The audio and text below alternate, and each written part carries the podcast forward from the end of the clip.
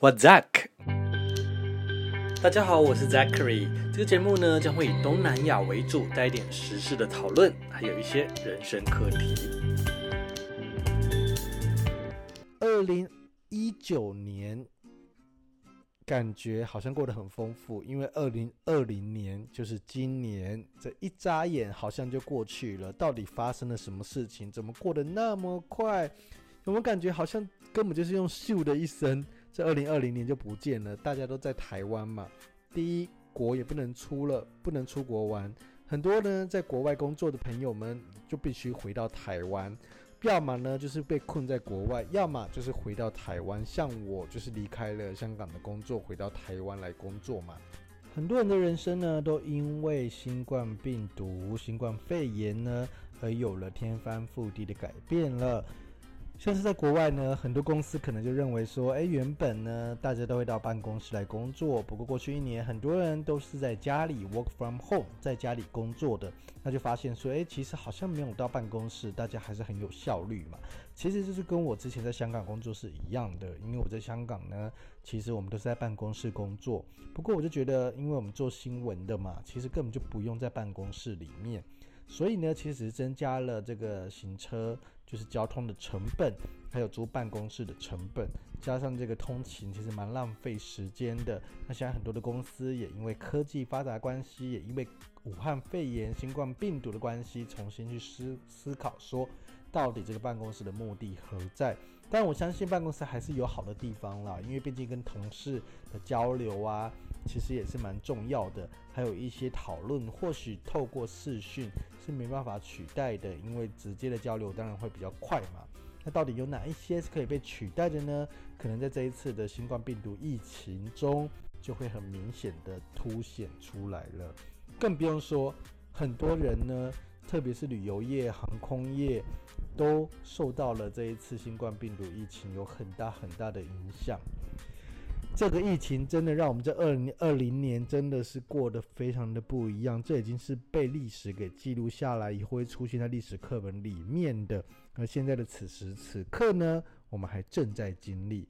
不过台湾真的是很特别的存在，我讲了好多次了，因为在各国经历疫情封城锁国的时候，我们台湾呢却还可以去逛夜市，却还可以参加跨年活动。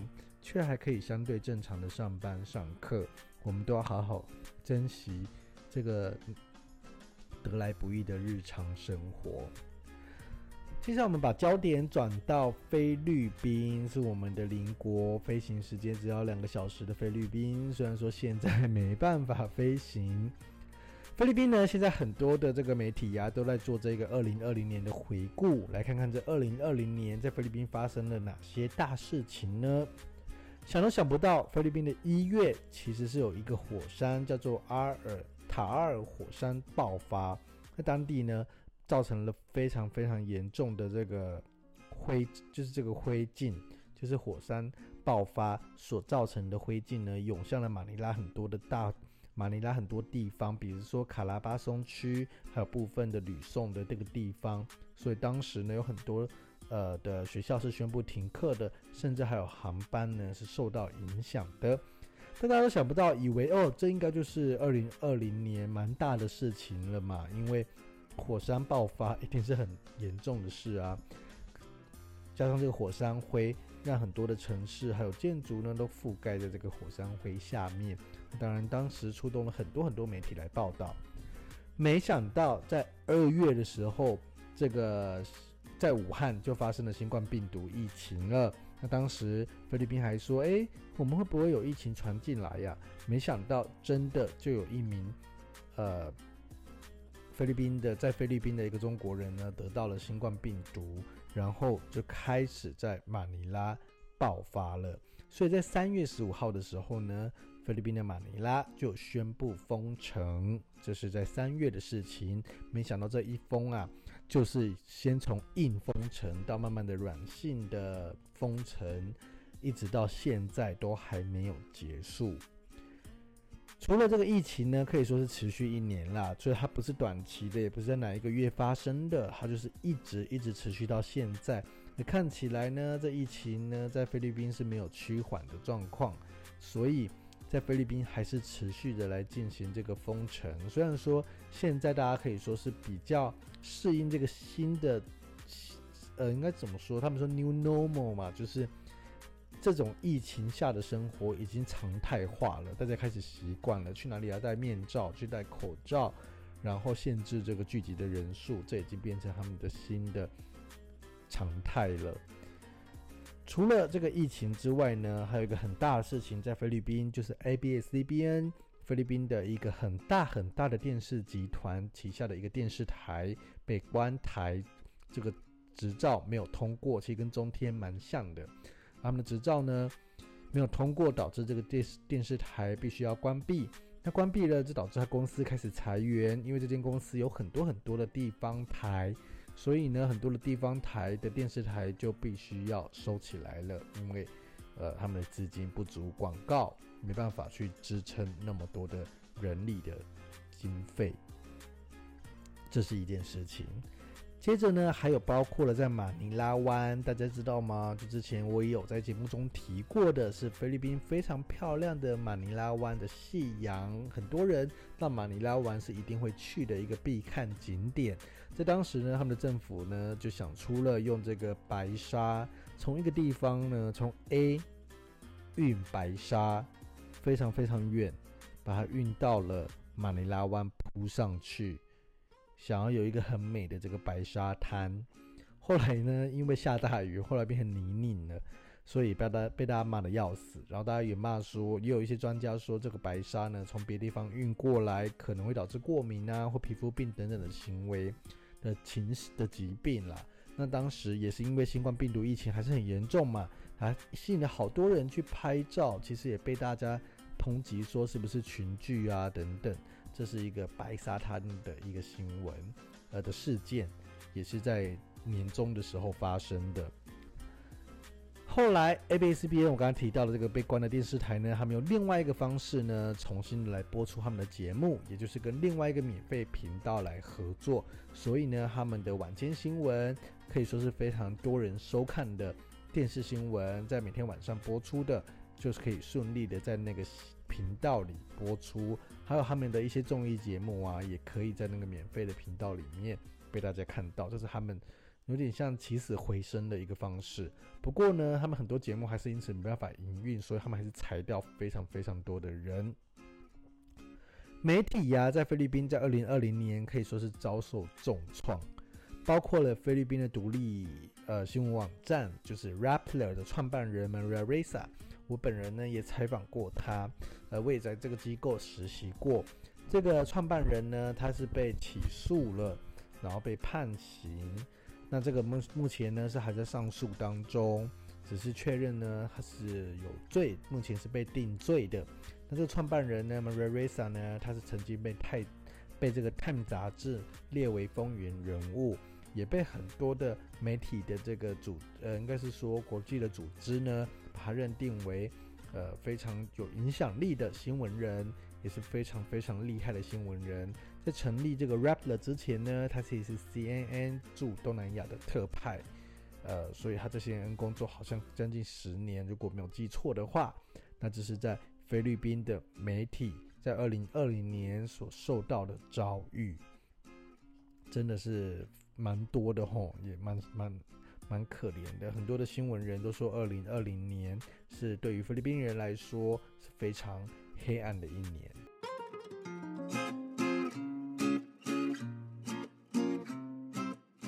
最后呢，其实还有两件事情，但是都还蛮令人感到难过的。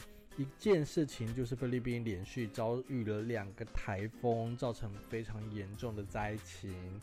呃，另外呢。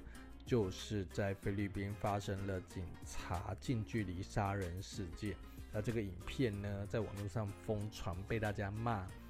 这个警方呢是滥权，还有这个枪支泛滥的情形，因为证明呃近距离杀了一对母子的这个警察呢，在下班时间却还持有枪，所以呢，后来这个菲律宾的呃政府就被。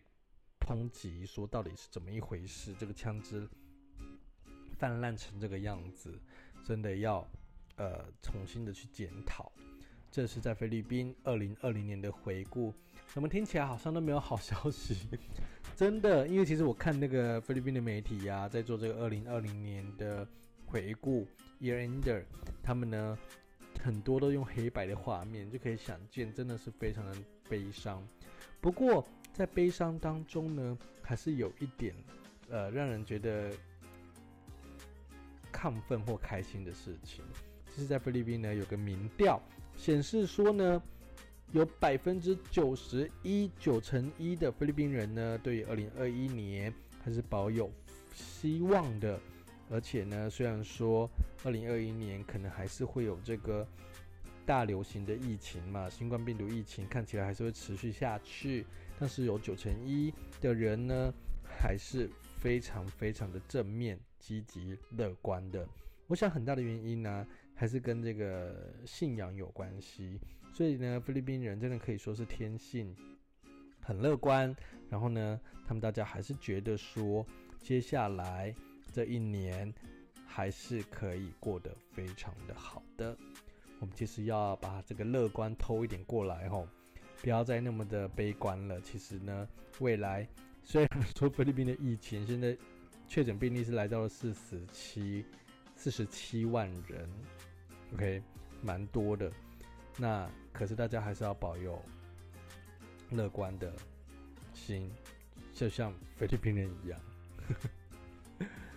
好啦，这个二零二零年已经到了年尾了，我们应该要好好的展望未来嘛。除了看过去之外，虽然说这过去的这一年真的是非常的黑暗，非常让人沮丧，因为整个世界都变了。但是呢，人家说危机就是转机嘛。人家这改变呢，会不会就是老天爷让我们停一下，让人类们都停一下，好好的去思考，到底什么事情才是对你来说最重要的呢？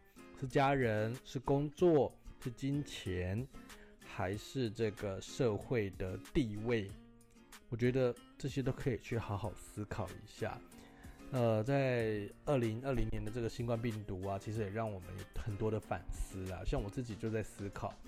嗯，我们常常呢，都在这个，特别是三十几岁或二十几岁这个年纪，都会很想要好好的冲事业，好好的往外往外冲嘛，很希望可以赚更多的钱，让家里的啊，不管是自己或者是让家里的人可以过更好的日子嘛。但是你想想看哦，这新冠病毒真的让我们重重打了一击，往外飞的都回来了。跟家人相处的时间变多了。如果今天没有新冠病毒的话，大家有办法那么的密集跟家人相处吗？会不会就老天爷给大家一个机会，让大家有可以跟家人朋友有更多更紧密的关系？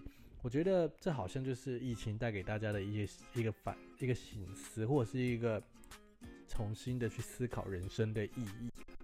因为你看，其实很多的地方现在都封城嘛。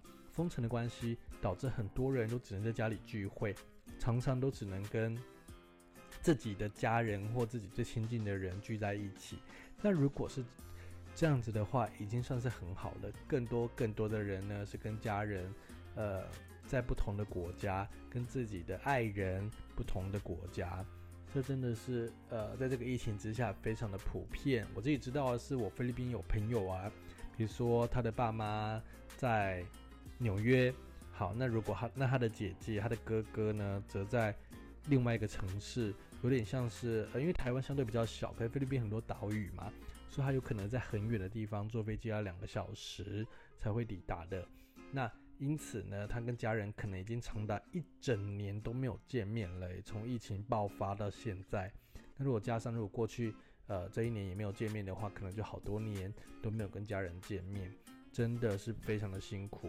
那这个疫情之下，大家也只能保持乐观的心情，希望好不好？明年有疫苗的话，可以慢慢的来减缓这个疫情的传染力，然后大家呢，这个免疫力更好的话，就可以来打击疫情。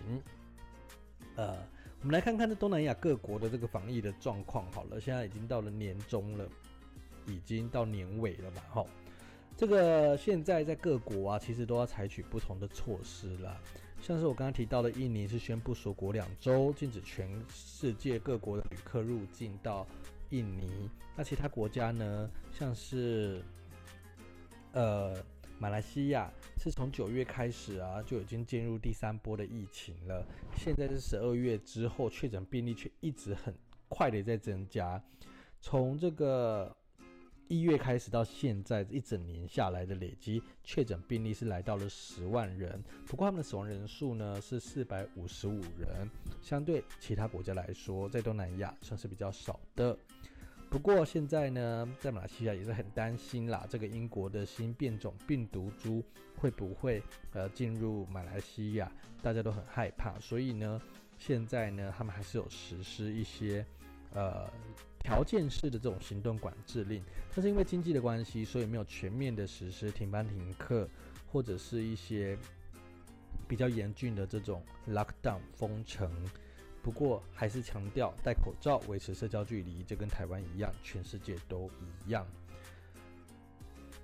另外，像是泰国，现在呢每一天的确诊病例呢都在一百病例，一百个病例以上，是从十二月中。旬开始，这个确诊病例开始增加，好像大家都在经历第二波或第三波的这个疫情。这是在泰国的部分。那现在泰国呢，是把这个疫情归咎于缅甸，因为缅甸的疫情很严重。然后呢，他们认为是说从这个缅甸的非法移工导致他们的病情，呃，这个疫情变得非常的严峻，是指责到这个非法移工的问题。这是在泰国的部分。这越南呢？越南其实从一月下旬啊，就是今年一月初，啊一月一月下旬爆发疫情之后，在三月就开始锁国了，一直锁国到现在已经第十个月了。除了全面禁止国际观光客入境之外呢，在四月的时候呢，有实施长达三周的社交距离政策。不过这这这最近这几天啦，出现了两起非法入境的确诊病例，所以像越南呢，正在努力的来打击这个偷渡客。根据越南的政府，呃，通讯社的报道是说，截至十二月底，目前十二月二十八的话呢，现在他们的死亡病例只有三十五例而已。那确这个确诊的病例呢，则是一千四百五十一例，算是控制的相对非常的好。新加坡疫情呢，则是很稳定。目前呢，每一天新增人数呢都维持在十几个人。那目前在新加坡的确诊人数呢，都是大约是五万多人。呃，死亡人数是二十九人，这是在新加坡的状况。那在二十八号，他们也进入了第三阶段的解封了。他们放宽给这个放宽社交聚会的人数可以八个人。看起来新加坡好像控制的还不错，还有越南，其实在东南亚呢，可以说是这两个国家相对来说疫情是控制的还可以的。不过这两个跟我最好的国家，就是关联最紧密的国家，印尼跟菲律宾，现在还是水深火热之中。印尼呢，现在是这个挖木挖木工二十四小时待命。这个墓园都不够了。那至于菲律宾呢，这是在抢疫苗。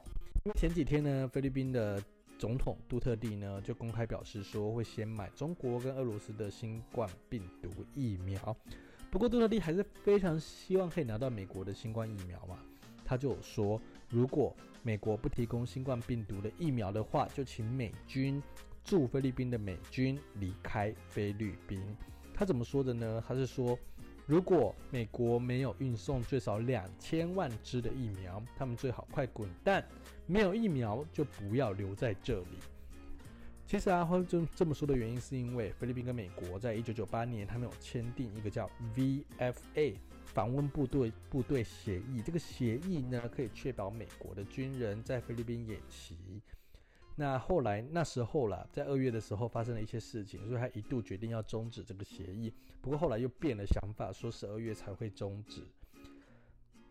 就是反正就是变来变去，因为这个菲律宾的政策就是这样。其实印尼也有点像这种东南亚国家，这几个国家常常这个变化，呃，这个措施或政策常常一说变就变。不过杜特地也解释了啦，他不是说要美国免费送疫苗给菲律宾，他们是说菲律宾是有钱可以买的，买疫苗的，他只是希望可以得到美国的保证，说确定可以得到疫苗。在过去呢，菲律宾也曾经特赦了一名伤害这个杀害菲律宾跨性别人士的美军。借此希望可以得到美国企业研发的新冠疫情疫苗，全世界都在抢疫苗，看起来台湾的疫苗应该可以确保明年可以拿到吧？Hopefully，真的是希望可以拿到了。全世界都还在抗这个对抗病毒，那台湾，again，我们是很特别的存在，大家要好好的来珍惜。我们得来不易的日正常的生活，接下来我们再见面就是明年了耶！哇，这一年真的过得好快，就像我刚刚所说的，一眨眼就结束了。我们呢，明年来继续聊聊东南亚，再见喽，三拜猪吧。